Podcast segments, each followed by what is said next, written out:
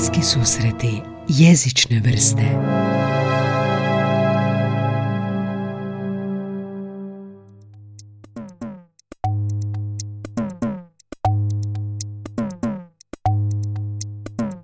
Mahovlić. Mahovlić. Mahovlić. Nije Mahovlić. U biti je Mahovlić, ako, Mahovlić. ako ćemo baš, da. Zato što je to uh, žumberačko prezime i tamo svi kažu Mahovlić. Mahovlić. Da, interesantno je kad kažeš Mahovlić, onda svako napiše prezime bez greške. A kad kažeš Mahovlić, što je možda ovako karakteristično za hrvatski jezik, je naglasak na prvom slogu, onda će svi napisati krivo. Kako Mihovlić, Mahlović, Mahoviličić. Ja sam onda nekad znam zezat pa kažem, a šta, Hadži Selimović može. S tim nema greške. problema, da. Dobro, pa evo, dobrodošla u podcast Majo. U jezični podcast, u podcastu komunikaciji smo zvali trenericu za javne nastupe. Pa idemo, Majo, čuti gdje kreće tvoj nekakav profesionalni životni put, koji te na posljedku doveo do ovog gdje si danas? Gdje je Maja počela? U čemu? U kojem, kojoj industriji? Joj, kreće, kreće od eh, studija novinarstva. Kreće od novinarstva na Fakultetu političkih znanosti. Iskreno voljela sam pisat jako kad sam bila dijete i mislila sam da će me novinarstvo odvesti u tom smjeru. I onda nekako na fakultetu, kako, kako postoje smjerovi tisak, radio, televizija, odnosi s javnošću, odnosno barem su bili kada sam ja studirala, onda sam se opredijelila za radio i televiziju. Aha, I to me onda odvelo u neke vode gdje možda... to više nije pisanje toliko. Je, pisanje je, jer je to sve novinarstvo, ali me naprosto odvelo u neke vode gdje je javni nastup više u prvom planu nego što bi bio u tisku, recimo. aha. Da. I kakav- Ni- Nisu me odnosi, e, odnosi s javnošću tada privlačili. Aha, aha. I kako je bio prvi susret sa javnim nastupima? Je li to bilo o, u radiju onda, ili? Pa ovako, mi smo, mi smo već na fakultetu imali neku praksu. Mhm. Em, ono što možda ljudi ne znaju, mislim da ljudi općenito ne znaju puno o novinarskoj struci, jer ja uvijek volim reći novinar piše o svačijim nepravdama, osim o nepravdama u vlastitom dvorištu ili o svemu, samo ne o novinarstvu. Ali e, fakultet političkih znanosti ima praksu i em, nije ona možda toliko opsežna kao što je to na privatnim fakultetima, naravno, ali je dobra. Tako da mi smo recimo e, na smjeru televizije učili sami i snimati i učili smo biti i tonci i biti reporteri i voditelji i e, recimo izrađivati nekakvu emisiju pa emitirati program uživo. Na radiju također smo imali praksu, znači vođenje vijesti, malo poslove novinara, urednika i tako dalje. Ima radio student, jel da, tako, ima radio radio student. student koji je možda poznatiji od TV studija. Na fakultetu političkih znanosti, kažem, ne znam postoji li još uvijek, ali kada Postoji, sam ja studirala, da, tada je bio možda čak i na svojim samim počecima i meni je to bilo jedno prekrasno razdoblje u odnosu na neke druge fakultete smatrala sam da novinarstvo na političkim znanostima kakvu takvu praksu omogućava. Tako da to je bio neki prvi ovako malo ozbiljniji kontakt sa, eh, sa javnim nastupima, a nakon toga sam, em, moj prvi posao je bio na RTL televiziji. Opa. Da, redakcija vijesti. Bila sam više za web zadužena i tu i tamo onako ko mali šegrt pokupiti izjavu za nekog novinara, za njegov prilog i ono, sad će ovo zvučati vrlo američki, ali svako jutro sam morala dočekat bunt novina različitih časopisa razvrstavati i stavljati urednicima glavnim na stolove da ih sve dočeka kad dođu, tako je. Ali prekrasno iskustvo, jako mi je drago zbog toga i e, stvarno kad me neko pita, kažem, mislim da treba zbilja početi od nule. Svaki posao koji radiš mislim da treba početi od nule i da je neprocjenjivo I kako je to bilo na radiju, na televiziji? Se radilo na javnim nastupima i čega se sjećaš, ono, početci? Ipak si student, šta imaš, 19-20 godina ili više malo. Kako to izgleda u početku? Kakvi su ti postupci poboljšavanja govora, javnog nastupa? Ovako, na fakultetu političkih znanosti postoje dobri profesori, oni jesu mentori, međutim oni su mentori više u kontekstu novinarstva kao zanata, ja uvijek kažem da je novinarstvo zanat jer s vremenom postaješ bolji. Ovoga, tu se stavlja dosta naglasak na sadržaj, na formu, dakle što je vijest, što je bilješka, što je reportaža i tako dalje. A što se tiče nastupa kao takvih, Valjda nekako studenti novinarstva općenito nemaju ili nekako si predisponiran možda za te javne nastupe za, za eksponiranje, pa onda možda javni nastup kao takav u smislu imaš li tremu, nije u fokusu. Nisam se s time tada susrela. Znači nije bilo nekakvog rada, poboljšaj kako izgovaraš, kako govoriš. Ne, Ne u tom smislu. Ne ako, ako misliš u smislu govorne vježbe, Da, da, da. nešto takvo. Ne, to ne. Međutim, to sam prošla na RTL-u. Oni su imali em, ekipu za to, tako da smo onda radili govorne vježbe koje, koje su znale biti na momente jako smiješne. Ja, možemo, možemo čuti kako je to izgledalo. Pa to je onako malo kao glasanje tuljana zvuči, pa moraš rastezati samoglasnike, a, pa onda igrat se sa, ne znam, tonovima visoko, nisko, rastezat mišiće, lice i tako To prije dalje. snimanja kao, jel? E, pa to su ne, nije prije snimanja, nego su to vježbe koje inače radiš. Aha, aha. To bi isto bila neka vrsta treninga. I onda naravno radiš sa, sa lektorom, odnosno sa fonetičarima koji e, čitaš ispred njih tekst i onda te oni slušaju i točno te upozoravaju na neke e, na neke stvari koje možda izgovaraš pogrešno, koje bi moglo bolje. Recimo mi Zagrebčani e, jako volimo kratiti samoglasnike, to dosta ljudi ne zna. Ja se uvijek šalim kad, kad nekog pitaš odavde, odakle si, onda će ti reći iz Zagreba. A, kao Da, da. reže, jel? A zapravo je iz Zagreba. A mi Slavonci još više ćemo. A Slavonci još više. Da, Slavonci vole misliti da, da je ispravno. I koje su bile te tako savjeti i greške, pogrešno, uvjetno rečeno, da je bilo u tvom radu kad si počimala? U na- mom, u mom slučaju nije bilo previše toga na čemu je trebalo raditi. Kako je moja uh, jedna predivna uh, lektorica koja me i mentorirala objasnila, to je zato što sam ja porijeklom iz Livna. Aha, aha. I onda je to dosta, si. tako je, onda je to dosta utjecalo i moram priznati da e, možda je najviše od svega utjecao kućni odgoj. U mojoj obitelji se e, roditelji, mislim prvenstveno, e, vrlo se pravilno izražavaju. Jako se njegovao taj, što je više moguće, standardni hrvatski jezik, iako ni jedan ni drugi nemaju previše previše veze sa time profesionalno, ali uvijek je bilo ispravljanje tipa ne kaže se šta nego što, znači dosta su, dosta su gledali korigirati me u tom, ajmo to zvat, uličnom govoru. Tako da sam o, od dosta rane dobi pazila na to i onda kad sam, kad sam već krenula i na televiziju i na radio, nije tu bilo nekakvih previše, ajmo reći, dječjih bolesti s kojima sam se morala baviti, možda je više bilo pitanje drži ravan ton, dakle malo previše pjevušiš dok čitaš ja i radim, da. tako je i dijafragmalno disanje mi je recimo bilo dosta, dosta izazovno za svladat. Za one koji ne znaju, to je znači postoji takozvano plitko disanje, to je kada dišeš gornjim dijelom prsnog koša. To je ono što radimo kod doktora kad, kad kaže udahnite. Aha, aha. A, a dijafragmalno disanje je zapravo kada, e, kada se ovako više, takozvano disanje trbuhom, odnosno kada radi ošit ili dijafragma, to je ta Pa kao pjevači, jel da? ovdje. Tako je, tako je. I onda to utječe i, i na boju glasa, znači malo, malo može produbiti glas, ali jednako tako traži jedan smiren, staložen ton čitanja. Spikeri recimo na hrvatskom radiju ili na hrvatskoj televiziji su najbolji primjer toga. I koje još te vježbe su bile na RTL-u? Znači to dijafragmalno disanje, uh, uh, s lektorom rad, ispravci uh, samoglasnika, je bilo još nešto onako da To je je... manje više to. Što se tiče nekakve treme i, i takvih stvari, postoje nekakva tehnička pravila. Međutim, moram priznati da ja kao novinar nisam o tome previše razmišljala. Nekako, kada ti je to dio posla, uzmeš to zdravo za gotovo. Nije mi uvijek bilo lako, ali stvarno sam kao i većina drugih ljudi mislila, na jednostavno se s vremenom navikneš na to i to je sve. Jel je? Pa nije. Mislim i je, dijelom se navikneš, ali ako imaš nelagodu, nelagoda će uvijek postojati. I ako nešto radiš pogrešno, radit ćeš to pogrešno, neovisno o tome koliko je vremena proteklo. Ako te nitko nije naučio kako se radi ispravno. jel? Em, sugovornici moji su se dosta znali ovako preznojavati pred kamerom i uh, ja sam se stvarno, možda sam čak jedan od rijetkih novinara bila koja sam, trudila sam se uzeti vremena kako bih pripremila sugovornika, umirala ga, razgovarala sa njim i tako dalje. Nekad je uspjevalo, ali moram priznati da u dobrom postotku slučajeva i nije uspjevalo. Nisam se previše time bavila, znači javnim nastupom kao takvim, zbilja se nisam toliko bavila kroz novinarstvo, što možda ovako sad zvuči malo paradoksalno, ali sam se počela tom temom jako baviti kada sam eh, promijenila poslodavca i kada sam postala glasnogovornica. To je zanimljiv posao, glasno govornica. Sama riječ mi je zanimljiva. Da. A, kako se razlikuje od rada na televiziji? Nebo i zemlje. Stvarno je nebo i zemlja. E, meni je, moram priznat, bilo lako utoliko što sam novinarka po struci. I onda novinar dobro zna što novinaru treba. Mhm. Tako da mi nije bio problem e, uspostaviti e, kontakt s kolegama novinarima, kad sam bila glasnogovornik.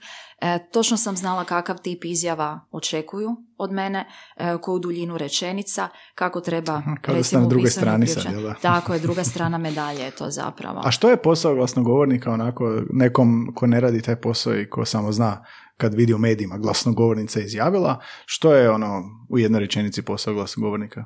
Pa teško je reći možda u jednoj rečenici jer je dosta kompleksan posao, ali ajde ako ga idemo baš pojednostaviti, bilo bi da e, zastupaš u javnosti e, stavove, interese i mišljenja kompanije za koju radiš. Eto, odlično. Da. Mhm. Ali tu naravno ima i dodatni e, dio, dakle, dižeš im e, vidljivost, posjećenost, općenito A to je PR više, jel da? Tako je, Mhm, da. mhm, mhm. I naravno vodiš e, računa o imidžu, ne samo kompanije, nego i o klijentima koje ta, koje Mhm. ta kompanija zastupa. Jednako tako možeš biti komentator i nositelj nekih vrijednosti, s obzirom da sam ja radila u Tao Online, koja stoji iza portala Moj posao. Aha. Dakle, tema je bila tržište rada. Onda tu kao glasnogovornik e, možeš naravno prenositi neke vaše informacije i istraživanja koja radite i tako, ali jednako tako možeš imati i mišljenje o nekakvim trendovima na tržištu Mhm, rada. mhm. Kako će se to odraziti generalno možda na nekakvu ekonomsku situaciju u zemlji ili usporediš situaciju kako je bila tijekom krize, kakva je sada, pa koji su neki novi općenito trendovi među mlađom radnom snagom, ajmo to tako nazvati. Jednim dijelom možeš dakle biti komentator, iako ja sam tu uvijek eh, znala govoriti ovo je moje mišljenje, Da, da, da. ovo nije mišljenje kompanije koju zastupam, dakle tu moraš biti profesionalan, a onda naravno ima nekada i situacija kad se događaju ha, neke stvari koje, koje možda nisu najugodnije za komunicirat, pa onda moraš i to. Mhm. A kako je uh, ovo zastupanje kompanije? Je li onda kompanija tebe priprema za što reći, što ne reći, kako to izgovoriti ili ti unosiš svoje iskustvo, svoje znanje u formulaciju onoga što oni žele prenijeti, tipa poruku? Pa vjerojatno je prožimanje Mhm. i jednog i drugog. Dakle, moraš, ja recimo konkretno kada sam radila taj posao, morala sam jako dobro poznavati vrijednosti koje moj poslodavac zastupa, Mhm, mhm. koje poruke želi komunicirati. Ako smo imali neke nove projekte na kojima radimo, bez obzira što nisam bila član razvojnog tima ili možda tima općenito koji radi na tim projektima, morala sam znati sve o njima i što želimo dobiti tim projektima, kako će se oni odraziti na naše klijente, korisnike, koji je nekakav krajnji cilj ne samo tržišno gledano za nas i poslovno, nego dobrobit koju, koju to stvara Mhm. možda recimo u, u društvu, u zajednici.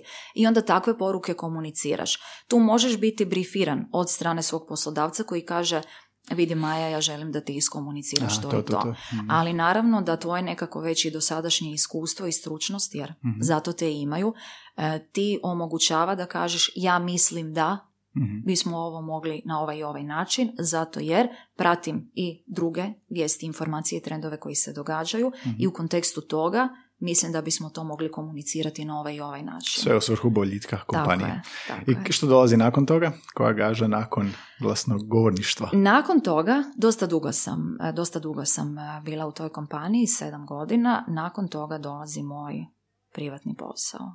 Veliki projekt? Odnosno treninzi javnog nastupa. Mhm. Da. Treninzi javnog nastupa. Imam toliko toliko pitanja o javnom nastupu, ali prvo mi sad na pamet pada, um, kako radim sa studentima, jedne godine mi je studentica došla i rekla, imali smo izlaganja uh, pred um, studijskom grupom, morala je pripremiti članak pa potaknuti diskusiju. Došla mi je reći sa strane, e, ja ovo ne mogu, ja imam problem s javnim nastupom, ja ako stanem pred ljude, apsolutno blokiram, ne mogu ništa reći. Inače, samostalno u grupnom radu može, u radu u paru, sve funkcionira, zna se javiti i nešto reći, a, ali je rekla kad stanem pred ljude, ja apsolutno ne mogu ništa izgovoriti. Je li to nekakav oblik klijenata s kojim se ti susretala? Apsolutno. To su, to su najčešće polaznici. Ja se znam nekad šalit pa kažem javni nastup je vještina kao i bilo koja druga vještina. Sviranje instrumenta, učiti šivat, Mhm. ne znam, nešto takvo.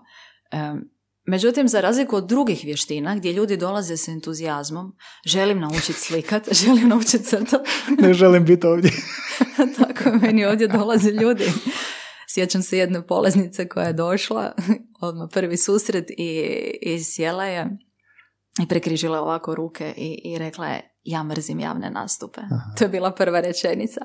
I ja sam rekla, pa odlično smo počeli. Da, da, da.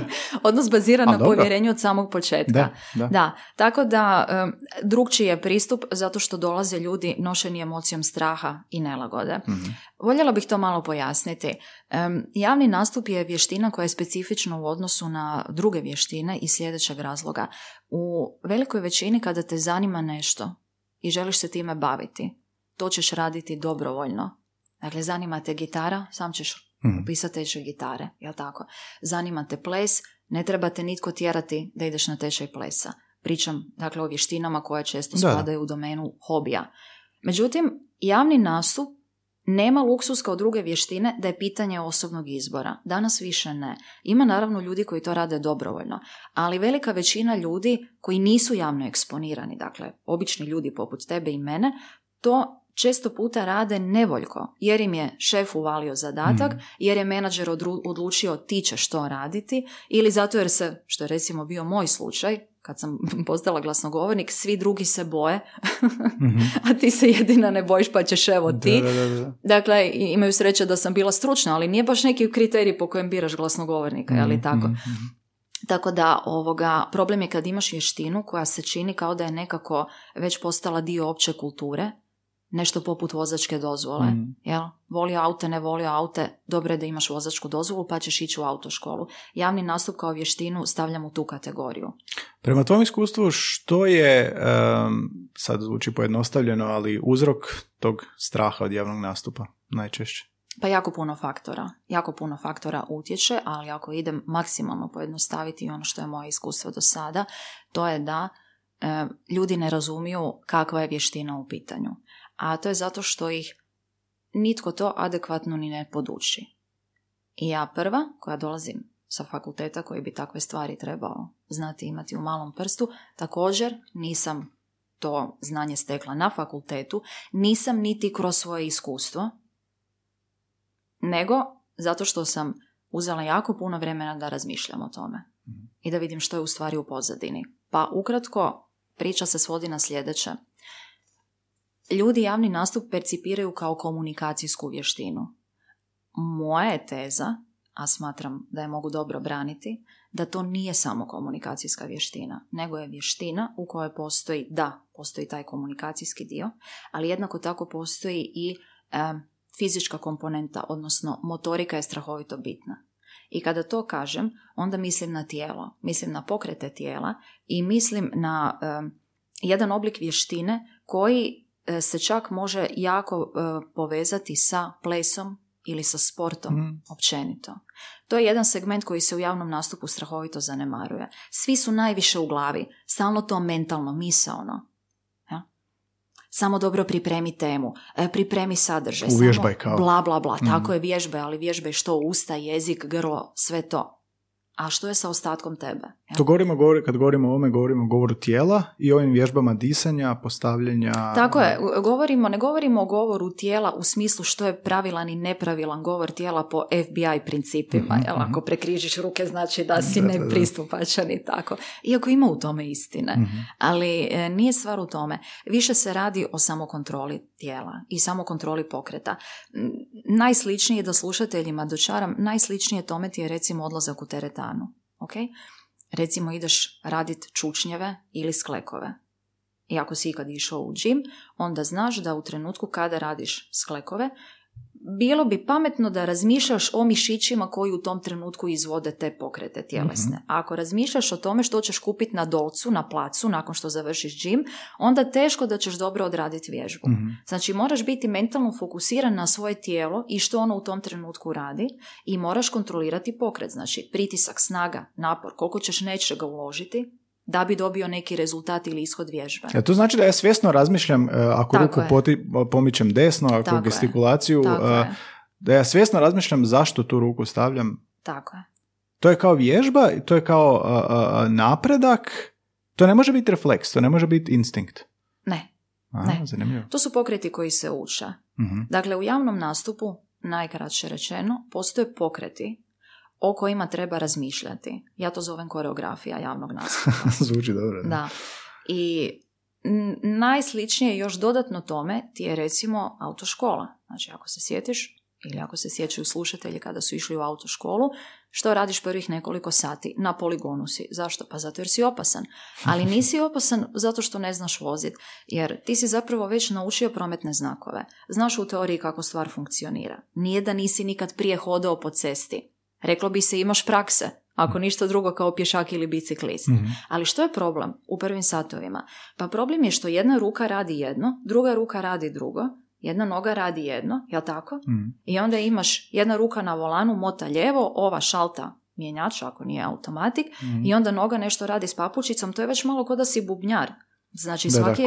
ekstremitet radi nešto svoje i treba vremena da se mozak uopće nauči na te pokrete koji nisu nimalo prirodni i da se oni međusobno usklade. I tek kad to postigneš, ako se sjećaš, tek tada ideš na cestu. Mhm.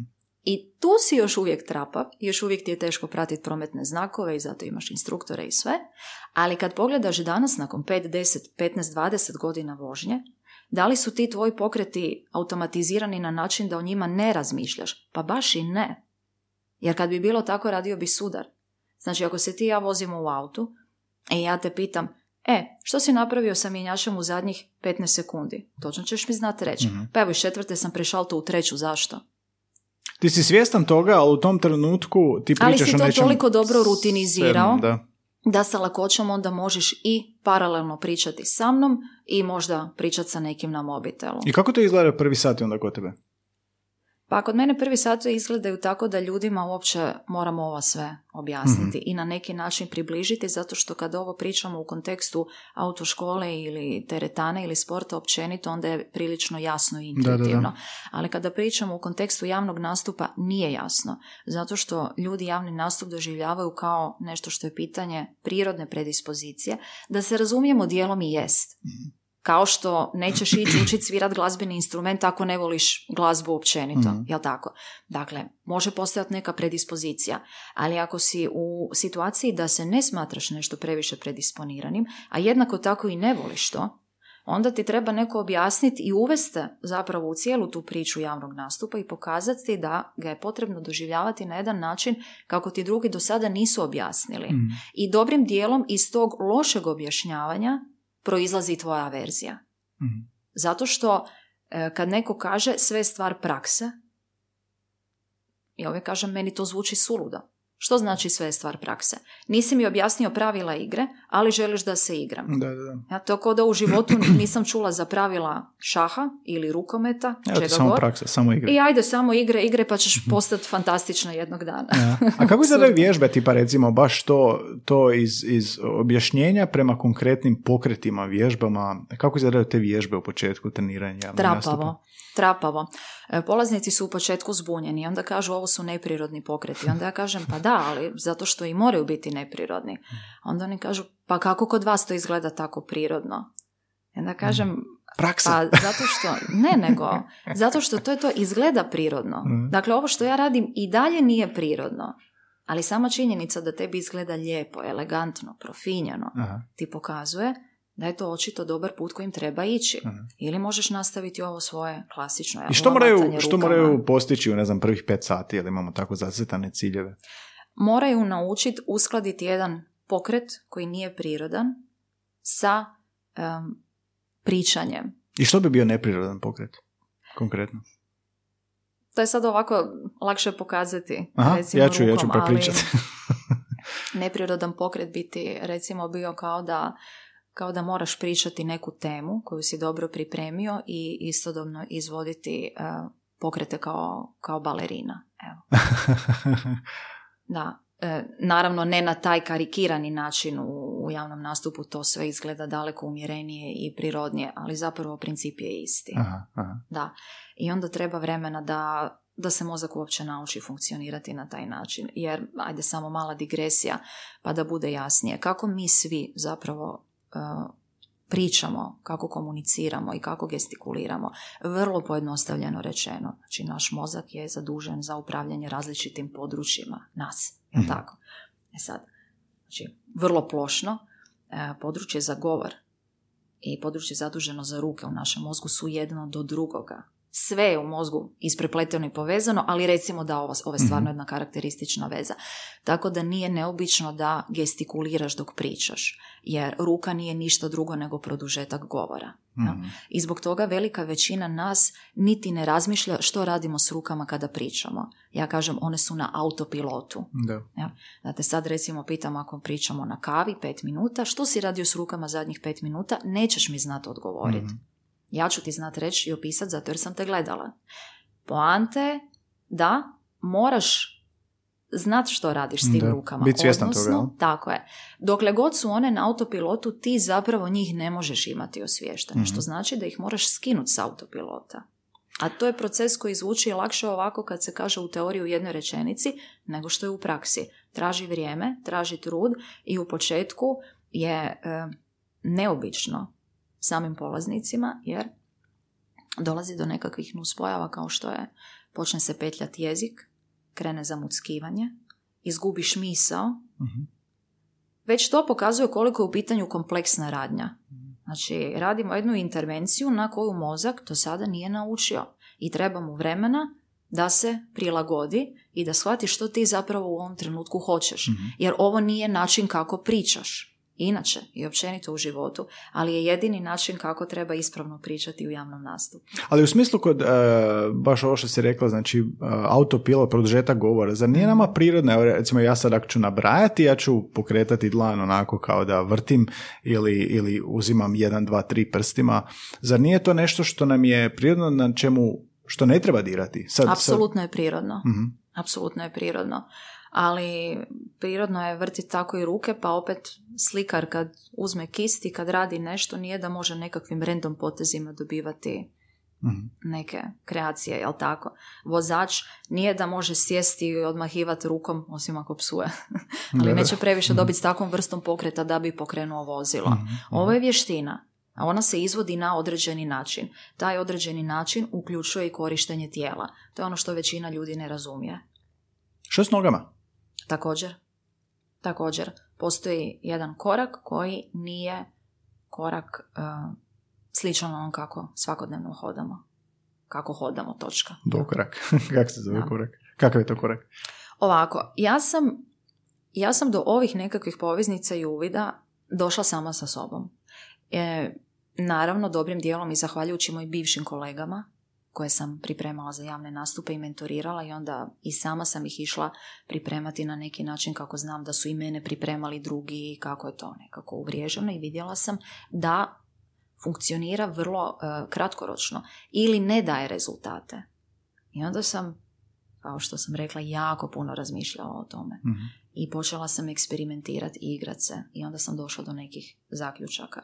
Sasvim slučajno kasnije kad sam proučavala, onda sam vidjela da naravno nisam jedina, jer da jesam sad bi bila milijarderka, ali ovoga, recimo da nije u pitanju neka praksa i tip poduke koji je ovdje previše poznat i zastupljen, da zapravo rekla bih da nije uopće kad gledam recimo neke javne osobe kako nastupaju.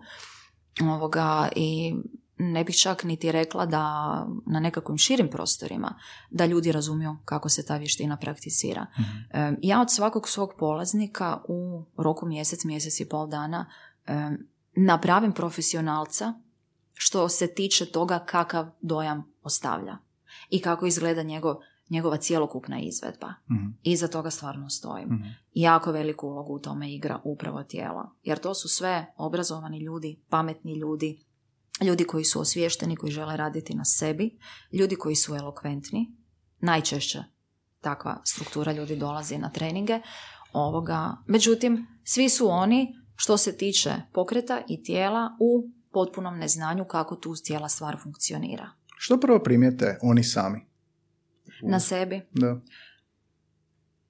Pa ono što, e, kako je tijelo zapravo ono sa čim krećem u trening, jer to je temelj, to je temelj, ovoga, onda tu kad počinju primjećivati rezultate, a primijete ih jako brzo, onda tu zna biti, zna biti ovako dosta e, različitih reakcija, e, zna biti vrlo emotivno. Neki polaznici su se znali rasplakati. Kad su shvatili što? Kad su shvatili, e, odnosno kad im je sjeo taj princip koji trebaju naučiti, kad je to sjelo, kako treba, onda su shvatili koliko tu, koliku e, slobodu to daje, koliko je oslobađajuće, ali koliko daje i osjećaj samo kontrole, ali i kontrole u javnom nastupu. Mm. Što je zapravo ono što veliku većinu ljudi muči, taj osjećaj bespomoći.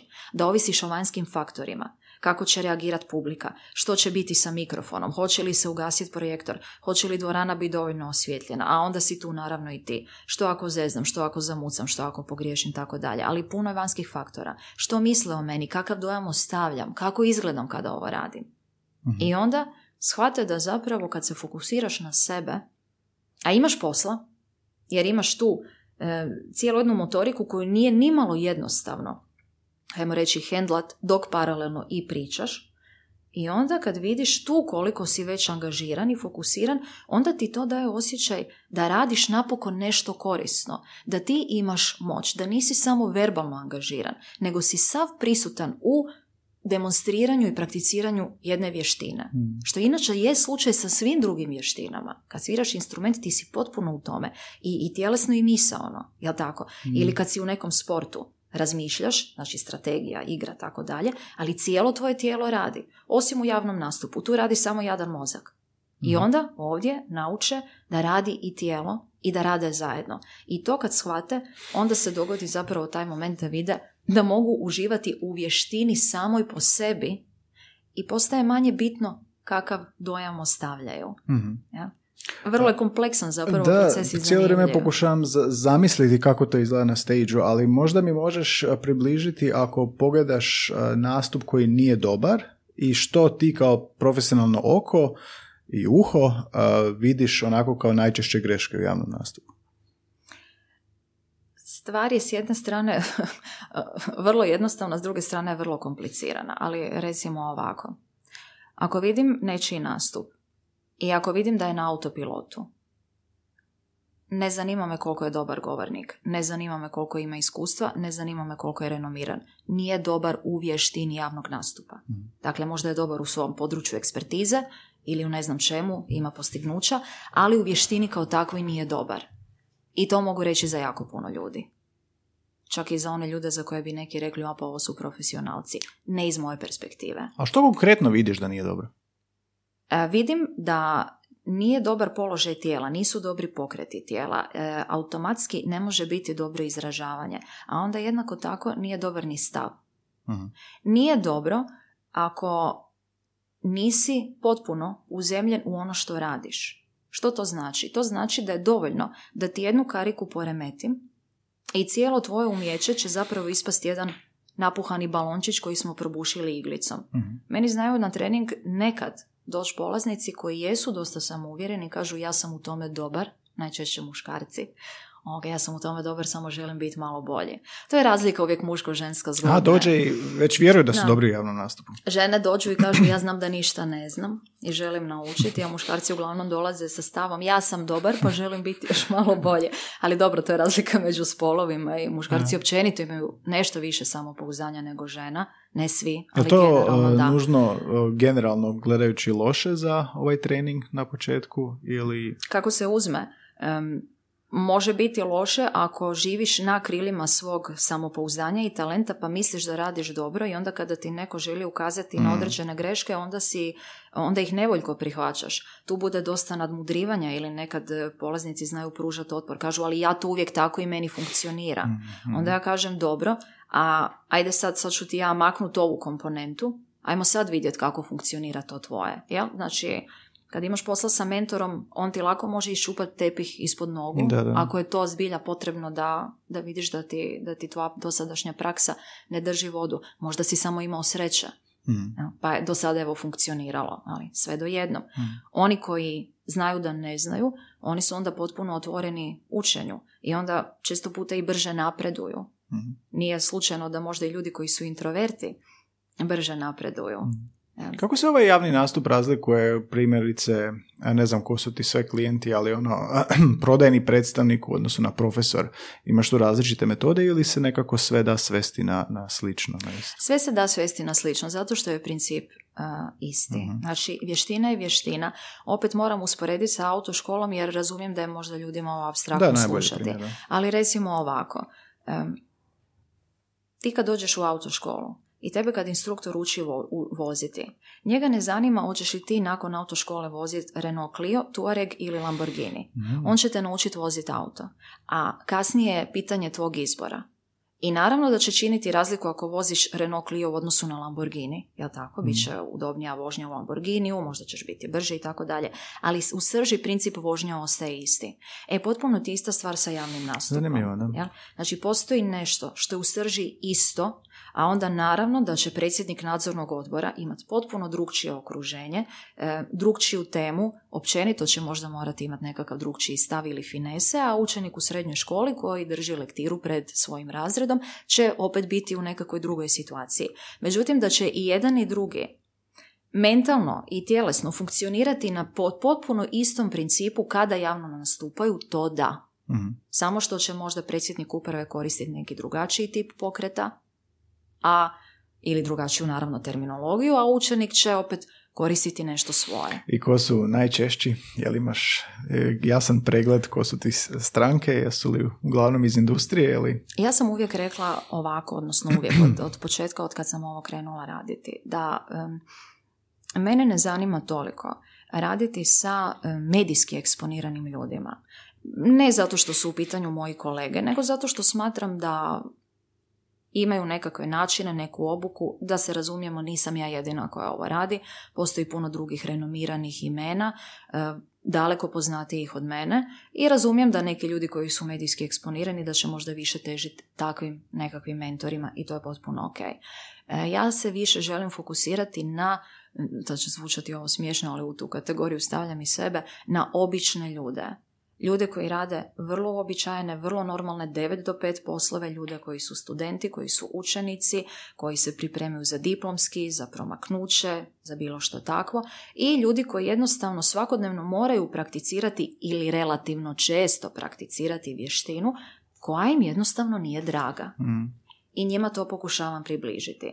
Tako da tu ima dosta em, profesora, ima puno studenata, e, ima em, pravnika, e, jednako tako ima ekonomista, pa sad neko je možda na menadžerskoj poziciji, neko je direktor, neko je predsjednik uprave.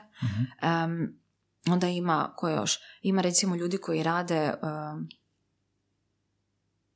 u recimo em, odgojnom, obrazovnom odgojnom sustavu, Mhm. vrtići, na primjer, Mhm. tako, institucije. Puno studenata, dakle. Relativno. Što mi je jako drago. To su, to su mladi ljudi koji možda još i nemaju toliko Je li ih lakše, iskustva u javnim nastupima, ali smatraju da će im to trebati u životu. je li ih lakše oblikovati ono što smo pričali? Pa da, zato što, zato što dođu, imaju clean start. Mm. Nije, nije im iskustvo kontaminirano već nekakve, Kontaminiran, odlično. nekakvim tako traumama Aha. i, i slično. Em, fascinirana sam kad dođu studenti, kako je rekao jedan moj poznanik, kao divim se tim ljudima, ja sam u njihovim godinama ko ponosi jeo zemlju. Pa zapravo da, da, to je mene čak isto malo iznenadilo um, da su e, svjesni toga. Misliš li da kao ona moja studentica s tim problemom dođu e, jer imaju taj panični strah ili je većinom ono, želja vještine za budućnost? Kako ko? Ima recimo studenata prava koji znaju da da im je javni nastup okosnica posla u Mm, budućnosti i već se žele pripremiti na to. Ima e, studenata koji upišu profesorski smjer na nekom fakultetu, pa Mhm. onda također znaju da će im to trebati. A onda opet ima nekih studenata i koji su na nekim fakultetima gdje uče komunikacijske vještine, Mhm. ali unatoč tome primjećuju da imaju određene simptome i određenu nelagodu koje se ne mogu riješiti i onda dolaze tražiti pomoć. Kod stranog jezika je puno lakše raditi sa strankama, jer radim i sam s mlađim strankama koji su još u modu učenja e, i zanimljivo sa liječnicima koji su cijeli život morali štreba- štrebati jako puno. A, jel primjećuješ tu razliku u godinama, osim sad što smo rekli studenti, je li mlađa osoba brže, tako reći, gotova s javnim nastupom, treningom javnog nastupa? Ne nužno, ne nužno. Znaš o čemu ti se radi? Mi odrasli ljudi, to je nešto što objašnjavam i svojim polaznicima i čak sam priručnik jedan napisala za njih na tu temu, pa onda i tamo to objašnjavam.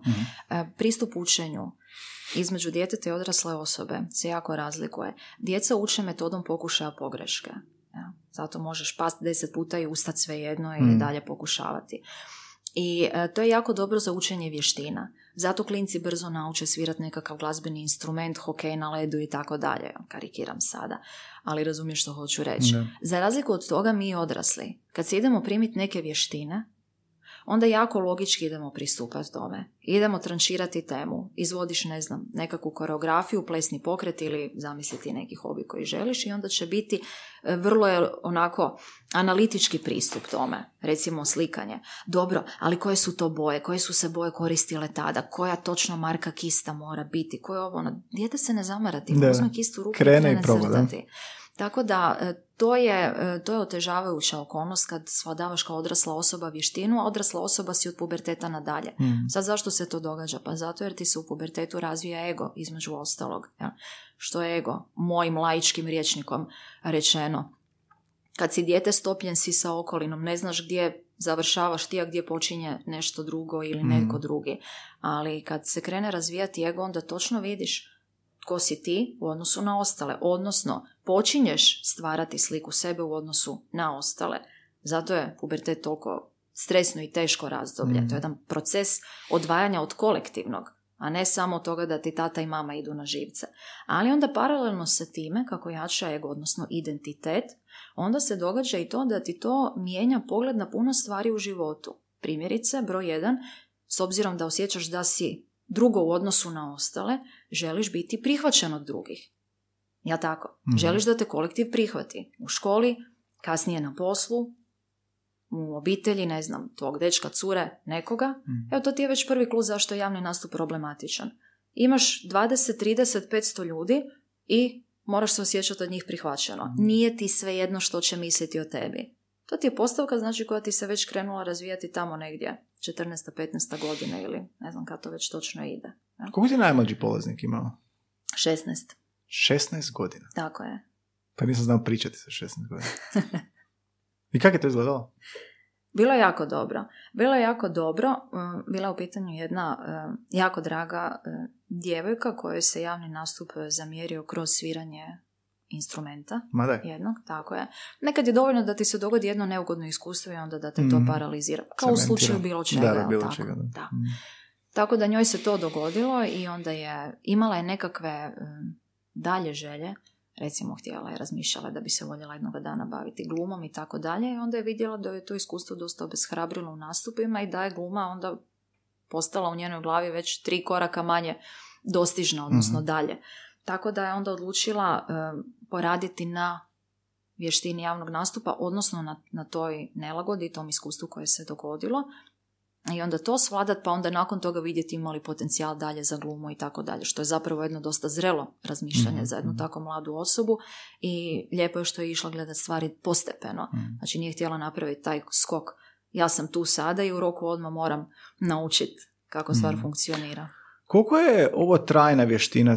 Spominjala se autoškolu i onda mi to zvuči trajno, ali kod jezika, recimo stranog jezika, možemo proći tečaj ako ga ne koristiš kasnije, hrđa, ta praksa je esencijalna. Koliko, su, koliko je bitno za tvoje polaznike da oni kasnije imaju prilike redovito upotrebljavati tu vještinu? Pa ovako, e, kod jezika je stvar u tome što ti učiš riječi, znači u pitanju je misaoni proces, jel mhm, tako? I mhm. pamćenje je jako bitno. I onda naravno, kao što si sam rekao, ako ne pričaš engleski pet godina, neće baš previše toga ostati u glavi. Odnosno, ako odeš u englesku na mjesec dana, vratit će se. Ja. Ali, s obzirom da se ovdje ne oslanjamo toliko na verbalno, nego u pitanju motorika, kao i kod vožnje bicikla, kao i kod e, vožnje automobila, E, to znači da naravno ako ne prakticiraš, da ćeš malo zahrđat, kao i u svakoj vještini. Ali ako vježbaš svakodnevno, onda možeš biti miran do kraja. Znači, u tom smislu je trajno.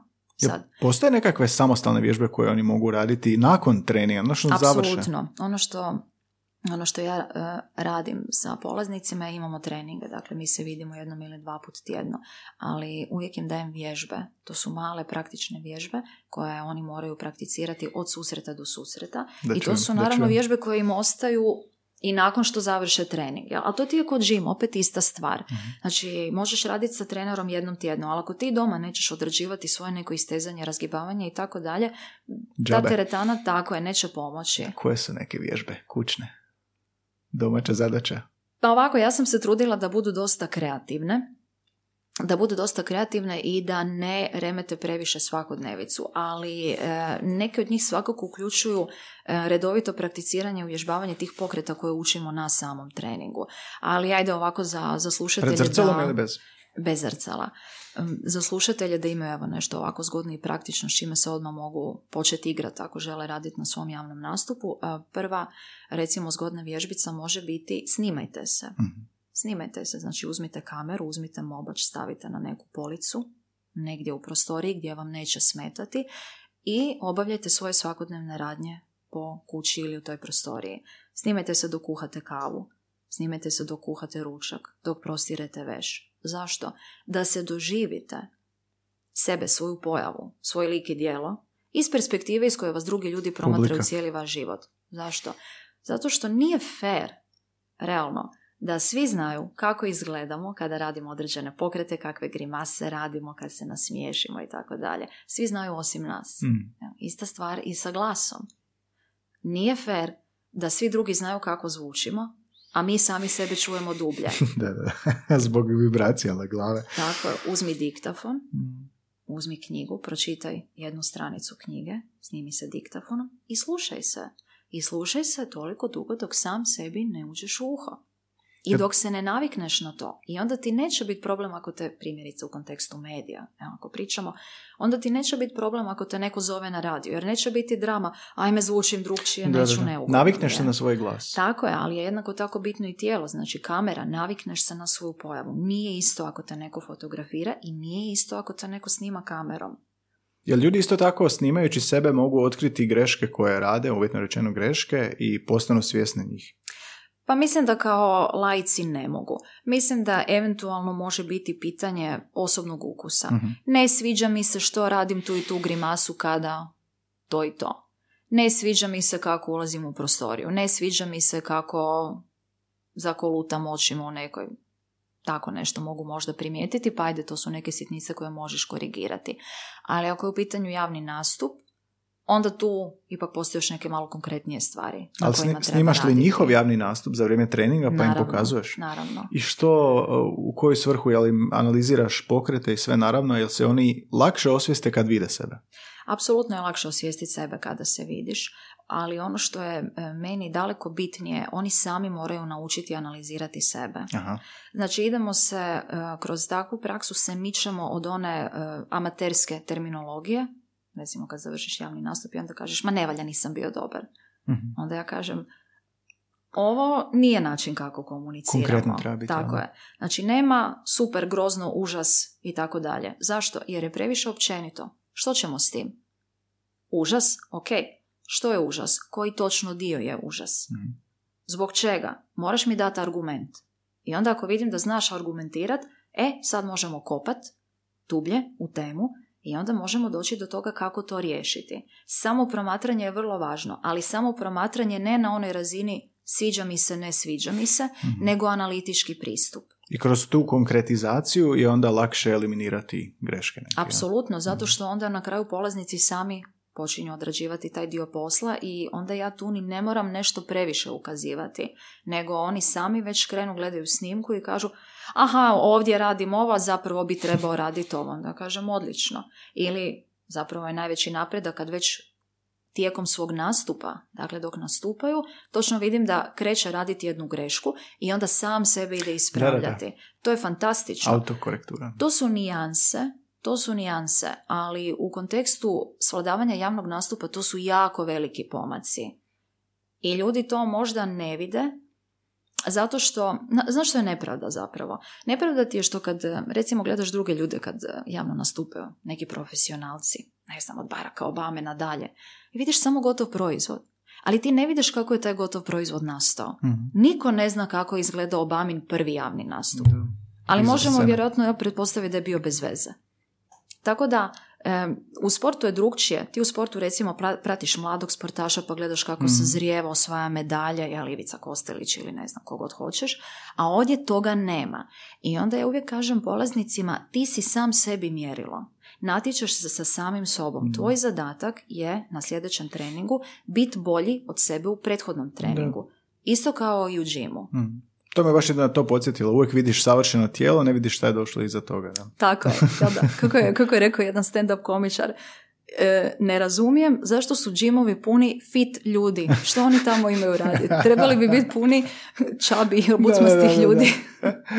a, znači, taj trening, koliko on otprilike ovako traje? Znači, govorimo sat vremena jedan kao komad ili kako koliko traje jedna sesija? Ja e, radim sa svojim polaznicima tri školska sata. U jedan komadu? susret. Tako je, to je dva sata i 15 minuta. Više od toga možda mm, ne ide jer padne koncentracija, Da, da, to je dosta naporno jer to je trening, dakle nije edukacija. Mhm. Pričamo o teoriji, ali jako je puno prakse. Tako da e, tri su školska sata, a onda je li jednom ili dva put tjedno, to je individualno. Ima ljudi koji mogu dva put tjedno, to im je ok tempo, ali ima onih kojima je previše, prenaporno im je i onda si vole napraviti malo veći razmak. Ok je jedno i drugo dokle god se u međuvremenu odrađuju vježbe koje je potrebno odrađivati. Koliko u prosjeku tjedana je to onda?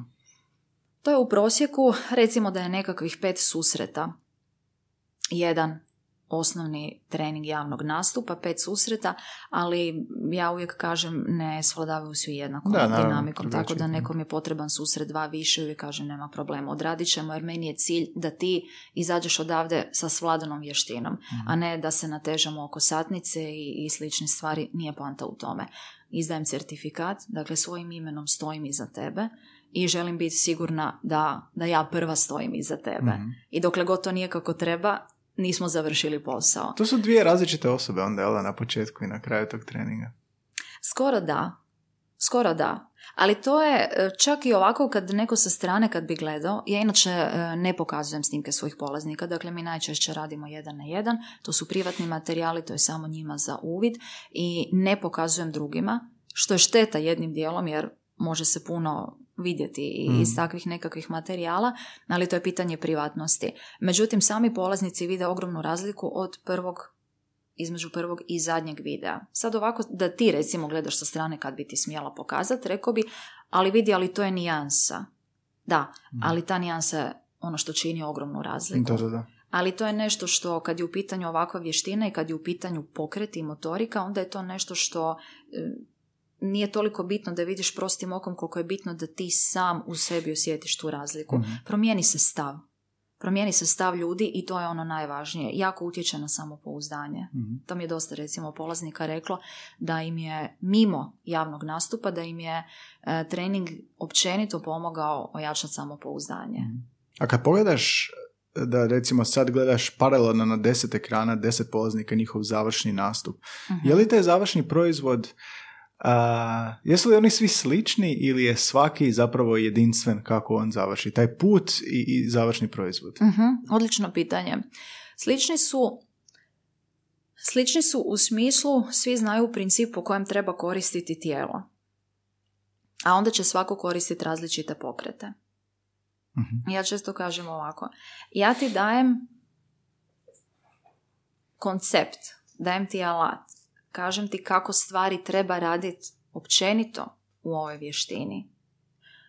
A koju vrstu pokreta ili nečega ćeš ti koristiti, e to je na tebi da sam istražiš. Mhm. Što se nudi i što su tvoji favoriti. E, Znači ja ti recimo kažem, moraš ruke skinuti s autopilota. I onda ti mene pitaš, pa dobro, a kako ću ih onda koristiti? E, tu sad na scenu stupaš ti.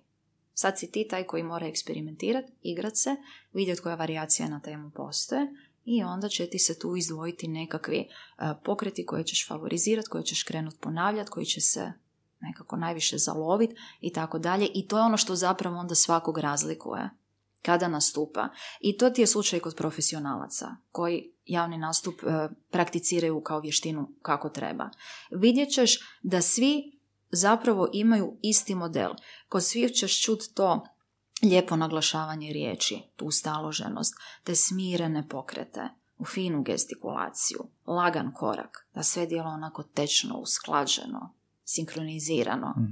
Ali svako će imati različit pokret, pričat će različite teme, različita će biti možda dinamika koraka, imat će neki svoj osobni potpis, ajmo to tako nazvat. Tako da u tom smislu je autentično. Nije da štancam klonove na pokretnoj traci Ako, ako to misliš. Da.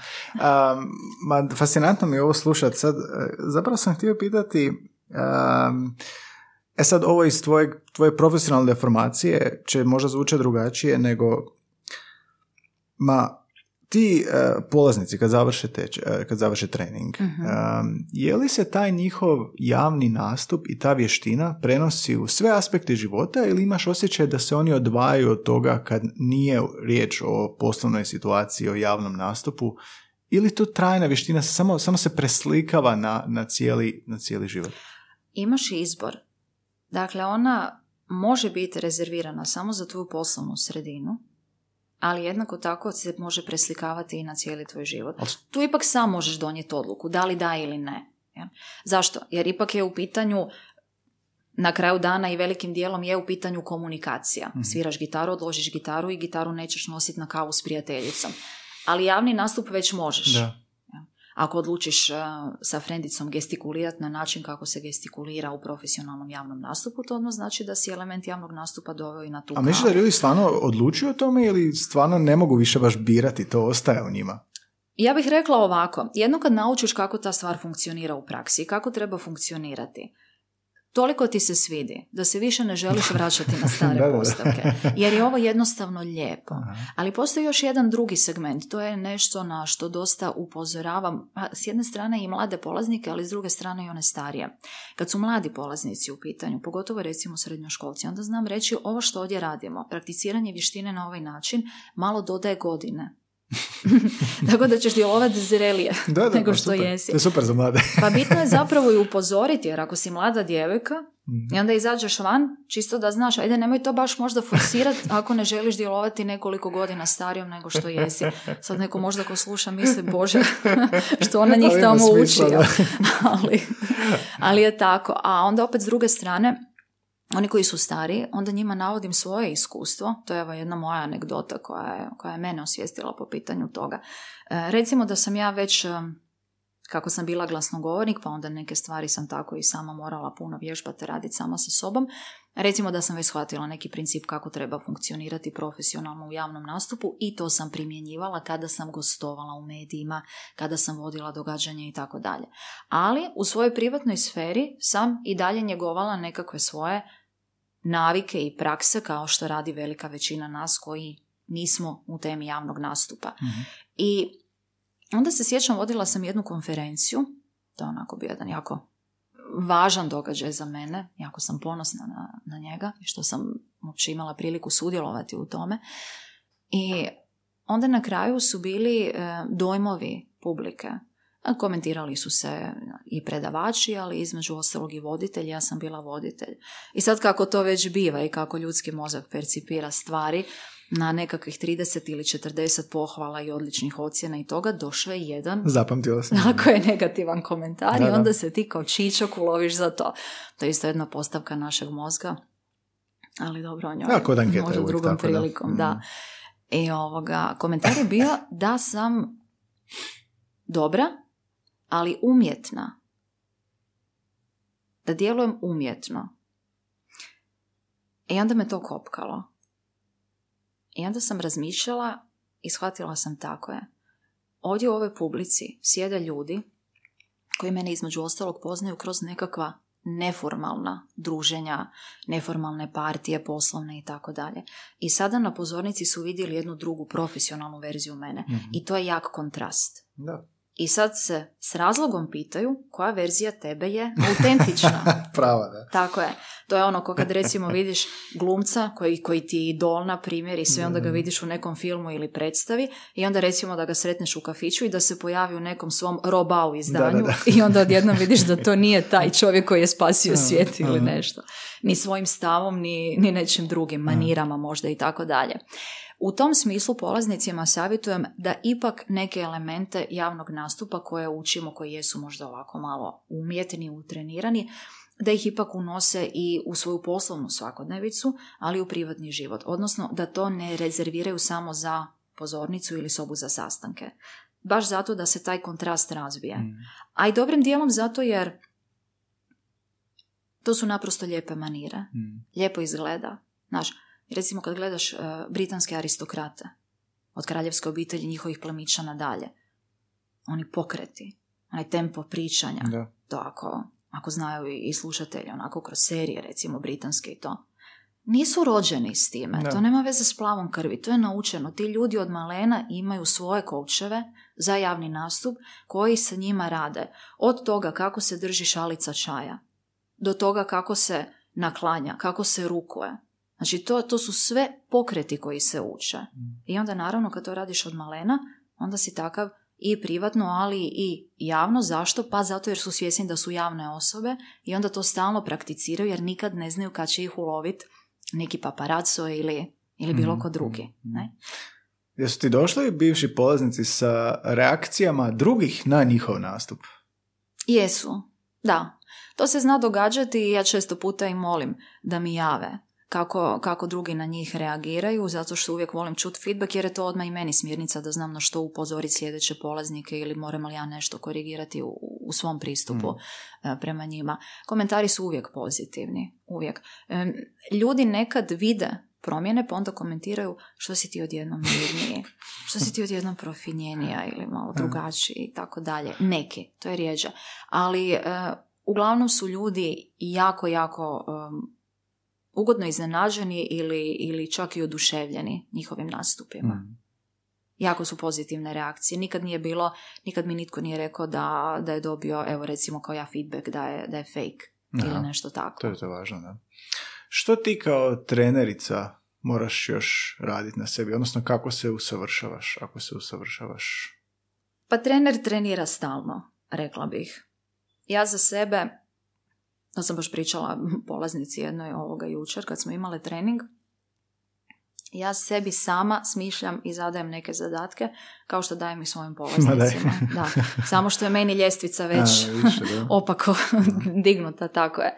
Ali recimo da, em, da se gledam izlagat nekim situacijama u svakodnevici e, gdje mogu demonstrirati ili testirati svoje umijeće javnog Mhm, nastupa. mhm. Dakle, ulazim u interakcije s ljudima.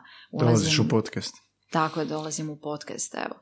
Ili um, recimo nekakve vježbe koje zadajem i njima, vrlo praktične. To je, to je nešto što i, i sama kontinuirano radim. Bez obzira što je to već meni nekako utrenirano i sve, ali ja sama sebe redovito korigiram i onda kad se unesem u neki razgovor ili neku temu i onda kad mi ruke pobjegnu u taj autopilot, odmah Da, mi, a čekaj, ne može tako. Znači, uvijek, uvijek je to prisutno.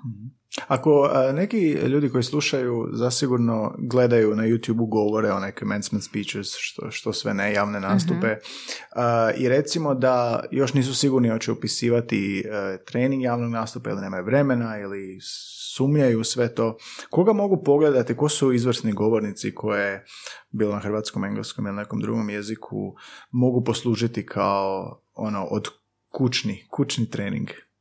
Ovako, ako, ako navedem ko su dobri govornici, onda tu padamo u zamku da, em, da će se ljudi više fokusirati na temu i na sadržaj onoga što osoba priča, nego na sam nastup i govor tijela.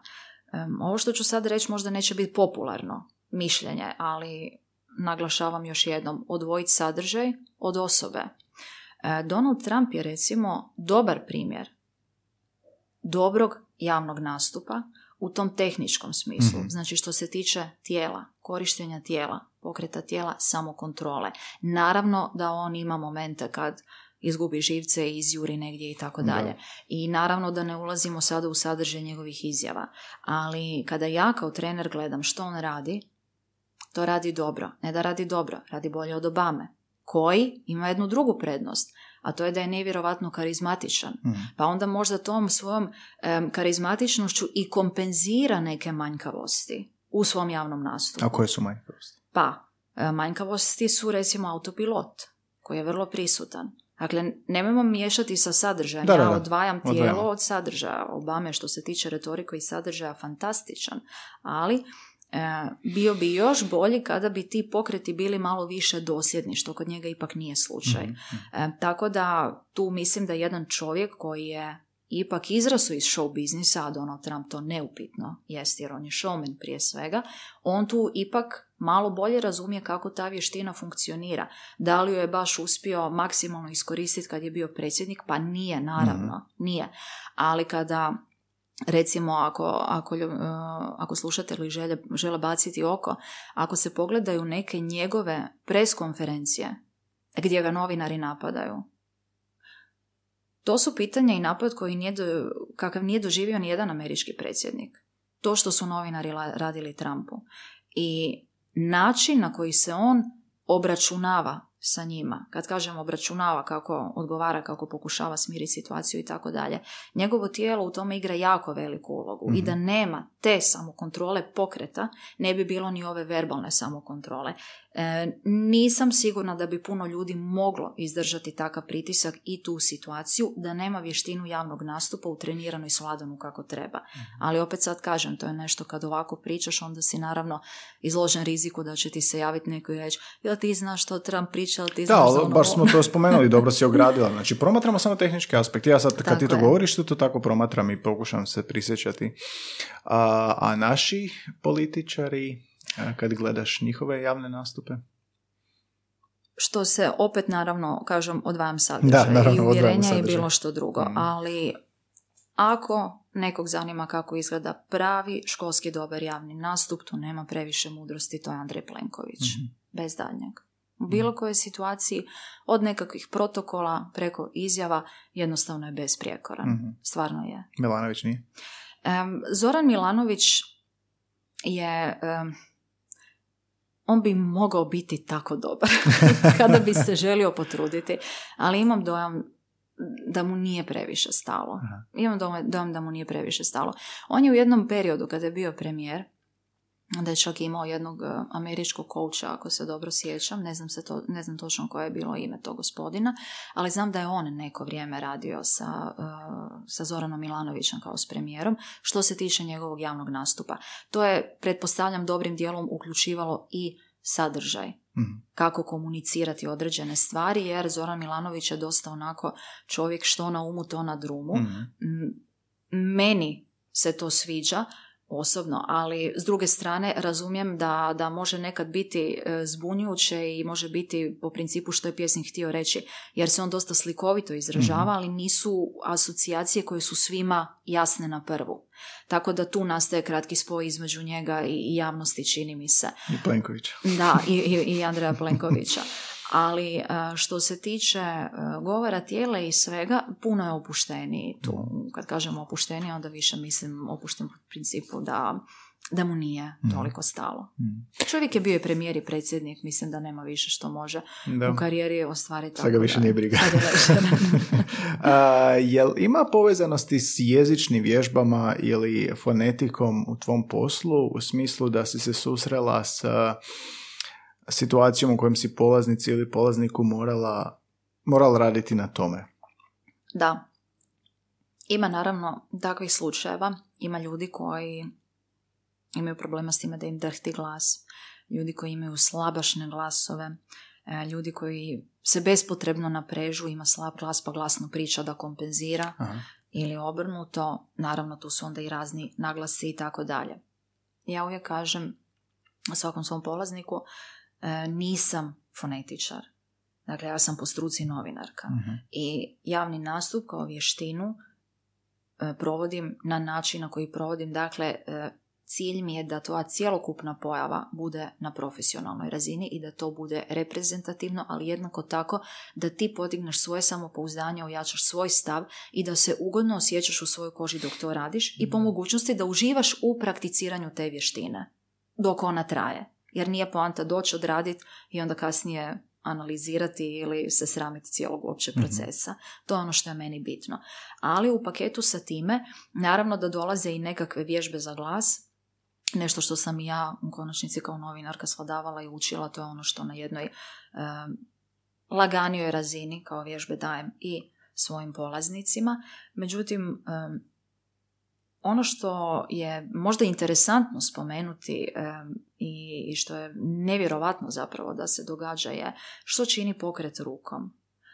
Ovaj pokret koji, koji mi radimo na trenizima i koji učimo, to nije samo pitanje estetike. Kad ideš raditi jednu takvu intervenciju, da se skidaš s autopilota i da učiš taj jedan pokret u kojem je potrebno promišljati, onda se zapravo zbog te uske veze, govor ruke, neizbježno počinju događati intervencije u govoru.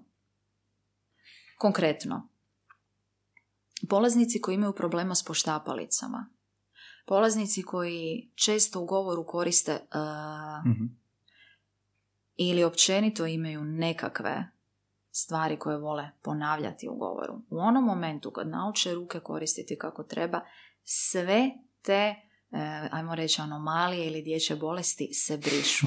Zanimljivo. Svode se na najmanju moguću mjeru. Zašto?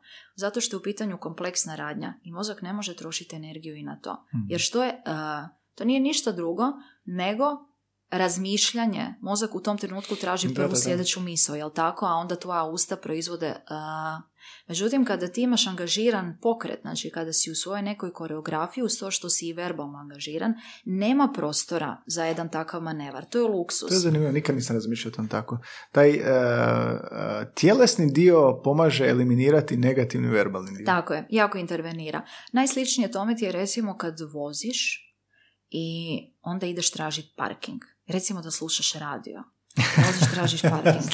Tako je, što većina ljudi radi. Stiša, stišavaš da bolje vidiš. Tako je, zašto stišaš? Zapravo je potpuno e, normalno da stišaš, jer mozak želi isključiti sve suvišne podražaje kako bi se mogao fokusirati na jednu vrlo kompleksnu misaono tjelesnu radnju kao što je izvođenje manevra parkiranja automobila. Mm. Znači, je moraš razmišljati o tome pod kojim kutem kako, ali jednako tako vrtiš punom parom, jel da? Da. Ruke, noge, mjenjač, sve radi. I svaki ekstra podražaj smeta. Smeta osoba koja priča kraj tebe, smeta radio i onda mičeš i istišavaš to sve. Potpuno isti princip se događa i ovdje kada preokrenemo ovu priču sa, sa rukama. Da. Dodatna stvar koja se događa je počinju se pojavljivati lijepe stanke u govoru. Dolazi do naglašavanja riječi. Ja točno po snimci mogu čuti kakav tip pokreta neko koristi kad priča u svom nastupu. Mhm. Ja. Tako da puno, puno tu benefita dolazi i onda tu se već neke stvari dobro poslože i puno tu onda polaznici sami mogu puno lakše intervenirati u svoj govor na ovaj način, a onda povrh toga ako vidimo da je još ostalo nekih stvari na kojima treba raditi, koje treba rješavati, onda, onda tu idemo brstiti to dalje. Vrstiti. Da, ali u većini slučajeva zapravo korištenje tijela na ispravan način e, pročisti dosta toga što ljudima smeta. Ovo mi je fascinantno, nikad uopće nisam razmišljao o tome da korištenje tijela pomaže ovom kognitivnom procesu. Da. Nevjerojatno, ovo mi je fascinantno i sad cijelo vrijeme razmišljam što ću staviti kao tvoju epizodu u onaj naslov. Toliko toga bi izgurao uz to onih znakova koji tamo nestanu. Je li bilo još nešto iz, iz područja tvojih javnih nastupa da nismo poko- prokopali danas, da bih htjela spomenuti?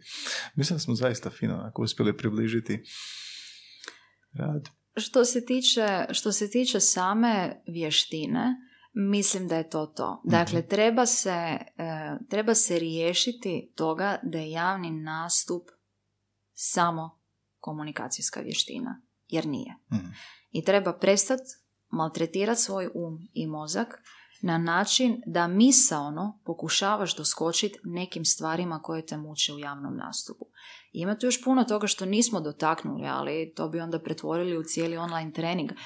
To je recimo pitanje adrenalina, Mm. proces lučenja adrenalina, kako on utječe u cijeloj toj priči, kako se tu neke Pa stvari da, zbog mogu e, prevenirati. nastupa drugačije. Tako je. Odnosno, kako pomaže sportašu besprijekorno, a tebe koji moraš stati na pozornicu pred ljude, zagorčati život na najjače. Što s tim? Tu tijelo opet igra jednu jako, jako važnu ulogu. Dakle, taj pokret koji radimo nije s jedne strane pitanje estetike na van prema publici. S jedne strane tebi daje osjećaj samokontrole. S treće strane utječe na tvoj govor. S četvrte strane dobro kanalizira određene procese u organizmu, znači hormonalne koji se događaju i tako dalje. Tu još ima nekih drugih benefita. Mhm. Znači, ja uvijek kažem, e, kad neko kaže muči me javni nastup, to je vrlo kompleksna izjava. I ne treba je otklanjati na način, ma ti ćeš to lako, ma to je samo stvar prakse, ma nemoj se ništa brinuti, ma samo se opusti. Mhm. To nisu efikasne rečenice. U toj rečenici može biti puno toga sadržano. E, psihološki faktori, e, osjećaj potpunog nedostatka kontrole nad situacijom, e, nad samim sobom, e, činjenica da ne poznaješ sebe dovoljno, fizički, glasovno, a onda možemo naravno i misalno i kako god hoćeš. Mm. Ja?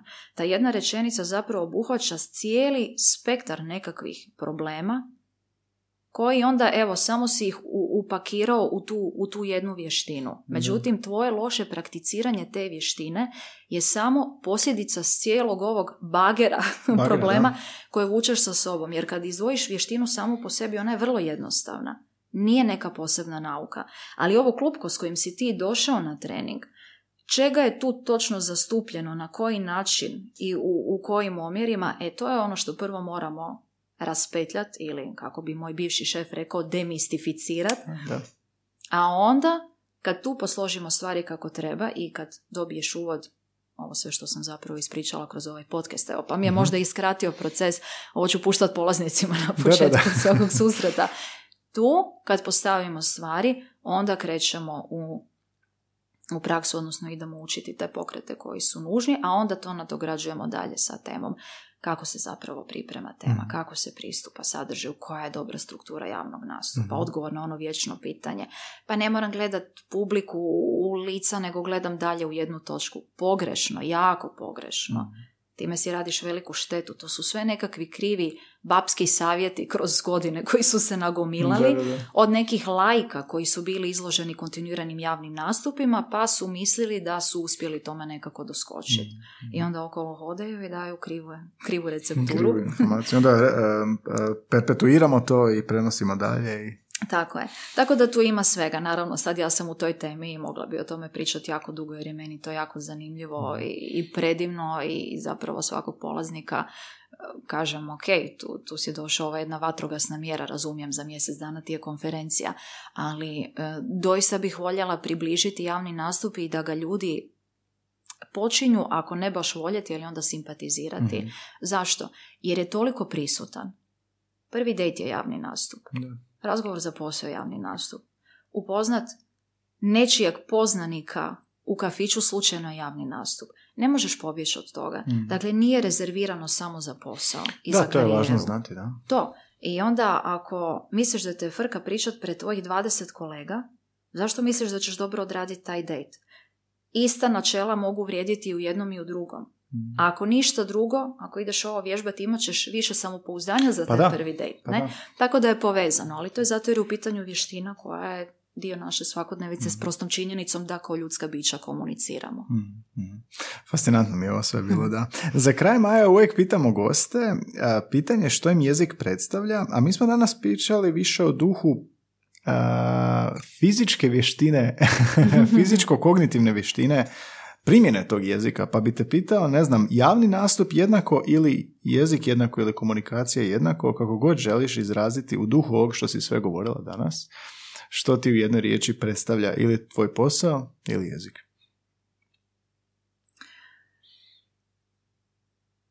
Mislim da ne mogu opisati koliko volim jezik, hrvatski jezik, Mhm. standardni hrvatski jezik. Znam da ga ne pričam dovoljno dobro, ali jako volim jezik.